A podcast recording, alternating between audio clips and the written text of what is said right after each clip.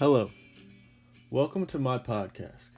My name is Sam Walter, and today I will be discussing the topic of Ted Kaczynski, the Unabomber.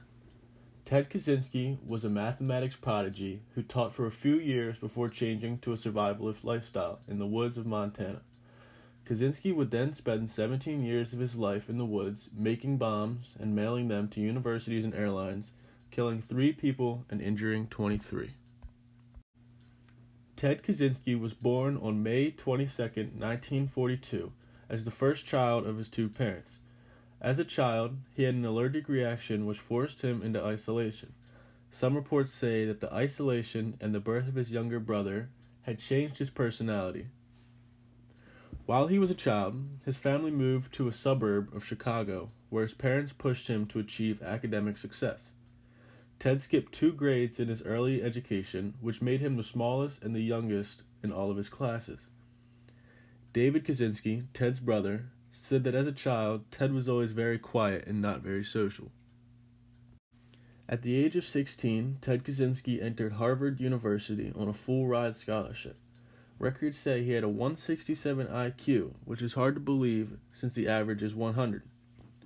While at Harvard, he studied math and was part of a psychological experiment, which is thought to have led to his future actions. The experiment was conducted by a professor where the participants undertook extreme verbal abuse, which likely didn't settle well with a man who was already a little bit off. After graduating from Harvard in 1962 with a bachelor's degree in math, he continued on to the University of Michigan. At Michigan, he taught classes and kept to himself. Ted will go on to graduate from the University of Michigan with a PhD in math. After graduating, Ted moved west to teach at the University of California at Berkeley. This is where things began to get weird for Ted. Ted had a very hard time giving lectures in front of his students and strongly avoided contact with all of his students.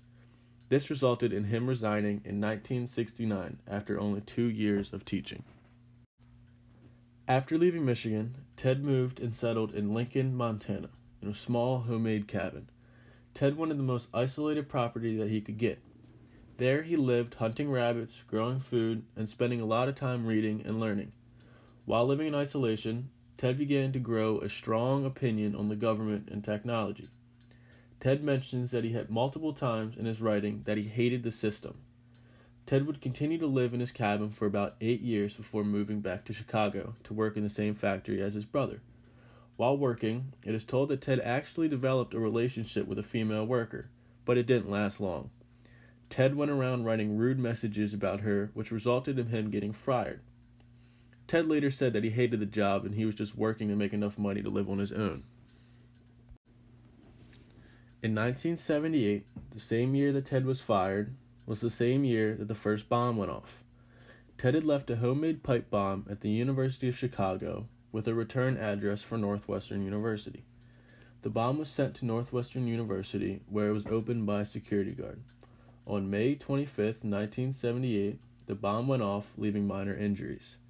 The way that Ted designed his bombs is that they were full of shrapnel, which is pieces of metal that fly off in different directions when the bomb explodes. The purpose of shrapnel is that when the bomb explodes, small pieces of metal fly out, impaling the victim. Almost a year later, on May 9, 1979, another bomb went off at Northwestern University, but this time injuring a student. So far, his first two bombs have caused injury, but haven't been strong enough to cause a death. On November 15, 1979, Ted sends another bomb, but this time to an airline. Ted was looking to kill people, not just leave a message. The bomb exploded in the cargo hold of a passenger plane. The bomb had injured 12 people and forced an emergency landing, but still no deaths. On June 10, 1980, Ted sends a bomb to United Airlines president Percy Wood's home. The bomb explodes, but only injured Wood. Still no deaths. At this time, the FBI are looking for clues but have zero idea who, who the so called Unabomber is. A few months later, on October 8, 1981, a bomb was found in a classroom at the University of Utah, Salt Lake City. The bomb was identified and safely defused. At this time, police have a full bomb but still have zero clue who this mysterious man is. On May 5th, 1982, a bomb was sent to a secretary at Vanderbilt University in Nashville. The bomb went off, but once again, nobody was killed, just another injury. On July 2nd, 1982, a few months later, a bomb went off at the University of California at Berkeley. The bomb injured a professor, but once again, there was no deaths. After the last bomb went off, Ted went quiet. There were no signs of the Unabomber for almost three years. On May 15, 1985, he strikes again. The Unabomber sent a bomb to the University of California at Berkeley. The bomb went off, injuring a student, but still no deaths. The bomb was almost like an important bomb. The media and the FBI had been going crazy for this unknown man, and then all of a sudden he stops for two full years. Post offices and regular businesses began not to worry. They began going back to normal life, and then boom, another bomb went off. A month after his reappearance, a bomb was found in Auburn, Washington, which was safely defused. In the same year, November 15, 1985, a bomb was found addressed to McConnell at University of Michigan. The bomb exploded, injuring a psychology professor, James McConnell, and his assistant, Nicholas Sweeney. A month after the bombing at the University of Michigan, on December 11, 1985, a bomb went off, killing Hugh Scrutton near his computer store in Sacramento. This was the first fatality from a bomb. Police still have no clue who this man is. The mysterious man hadn't left a fingerprint or a piece of hair on any of his bombs. They were mailed with common stamps and to an untraceable location. After the first fatality, Ted goes silent for a year. On February 20th, 1987, the Unabomber strikes again. The bomb went off, injuring Gary Wright near his computer store in Salt Lake City. There was a sighting of a man delivering a package, which actually was the Unabomber himself. The police had a sketch drawn, but still could not track him down. The Unabomber goes silent again. He doesn't make a move for the next six years. People were starting to believe that he'd either died or stopped sending bombs. People began to go back to normal again and started not worrying about Ted. On June 22, 1993, the Unabomber strikes again, injuring Charles Epstein in his home near San Francisco. Two days later, a bomb detonated, injuring David Geltner, a Yale computer scientist. So far at this point, the Unabomber has killed one person but has injured 22 people. The following year, on December 10, 1994, a bomb went off in advertising executive Thomas Mosser's home, killing him. This was the second death by the Unabomber.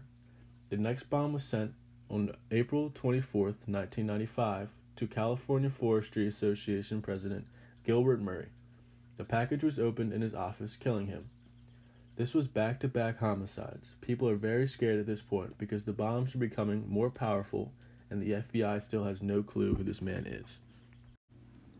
After sending the bomb, in June of 1995, the Unabomber sends a 35,000 word manifesto to the Washington Post and New York Times. The letter threatens to bomb an unknown location if the manifesto was not published. A month later, on June 28th, the Unabomber writes a letter to the San Francisco Chronicle threatening to bomb an LA plane if the manifesto is not published. The manifesto is aimed mainly at what Kaczynski calls the system the manifesto talks about how society is affected by technology, particularly modern industrial technology. Kaczynski opens his manifesto with this claim The Industrial Revolution and its consequences have been a disaster for the human race. They have destabilized society and have made life unfulfilling, have subjected human beings to indignities, have led to widespread psychological suffering, and have inflicted severe damage on the natural world. After publishing the manifesto, it caught one person's attention a little more than everyone else's Linda Kaczynski, Ted's sister in law. From an interview with Linda, she stated that she never cared for Ted because Ted never liked her. Linda says that she read the manifesto and it was written the same way Ted writes. She tells David, her husband, or Ted's brother, that she thinks that the Unabomber is Ted. David doesn't want to believe her, of course, but after comparing notes and letters Ted has sent David over the years to the manifesto, they had no other choice but to report it to the FBI. David even said in an interview that it sounded like the way Ted argued, the way that he talked, and the way that he expressed an idea. On April 3, 1996, Theodore Kaczynski was arrested on suspicion of the Unabombing cases. Three men dressed up as loggers and approached Ted's cabin. They called out to see if anyone was home. Ted was seen opening the door, and the men went up to him. The men stated that they were loggers and were lost and needed help finding a spot. That was able to get Ted to step out of the house to help them. When Ted stepped out, he was arrested quickly and stormed.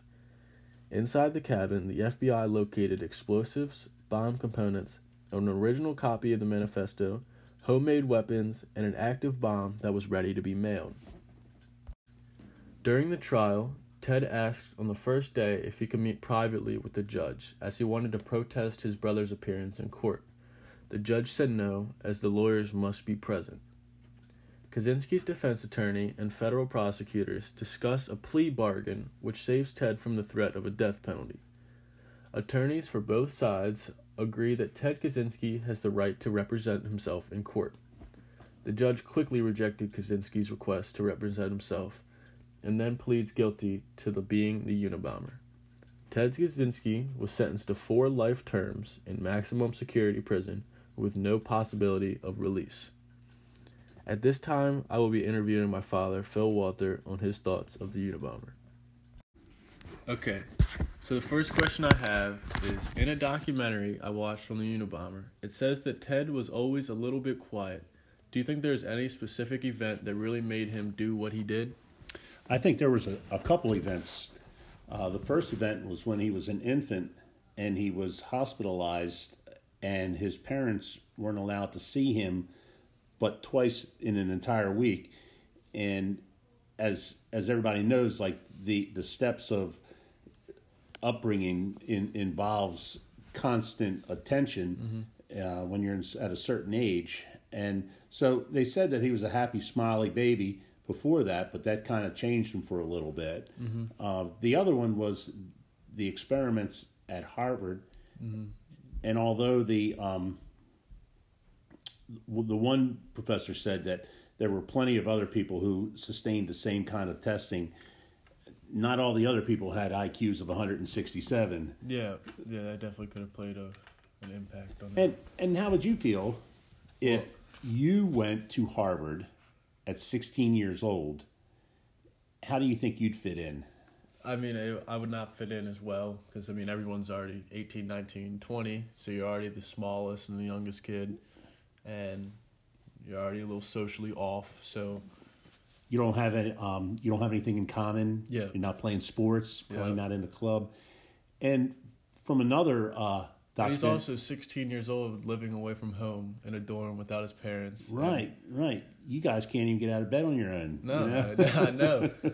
so, but there's another. I saw this on a different one that the professor also made him feel comfortable um, socially prior to those tests. Mm-hmm. In other words, like they would go and they'd they'd have a smoke break or made him feel cool and that he was you know, that he 16 was years at 16 old years old that, and that he was really part of everything. And then they, when they got him in that room, they just drilled him. Yeah.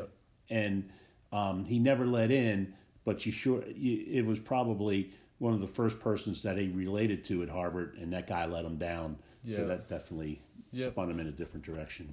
Yep. The next question I have is there was a trend in who he was attacking. Why do you think he targeted very smart professors after he was one himself? Um, well, he, he believed he believed that the the technology was the the single root of of all the problems, mm-hmm. and that even though um, he would he went after airlines. He went after uh, computer. He went after environmental. Uh, that the the technology, because of the technology, all those other uh, industries were were part of the overall. Mm-hmm. Uh, what am I what what am I looking for? What does he uh, he he didn't want? He felt that technology at that level was a mistake. I mean, it was like too advanced and it was like taking people away from like the enjoyment of life. He said that Absolutely. weren't outside as much and that they were spending most time in front of a computer or something like that. And and it, but he also he was most familiar in an academic setting.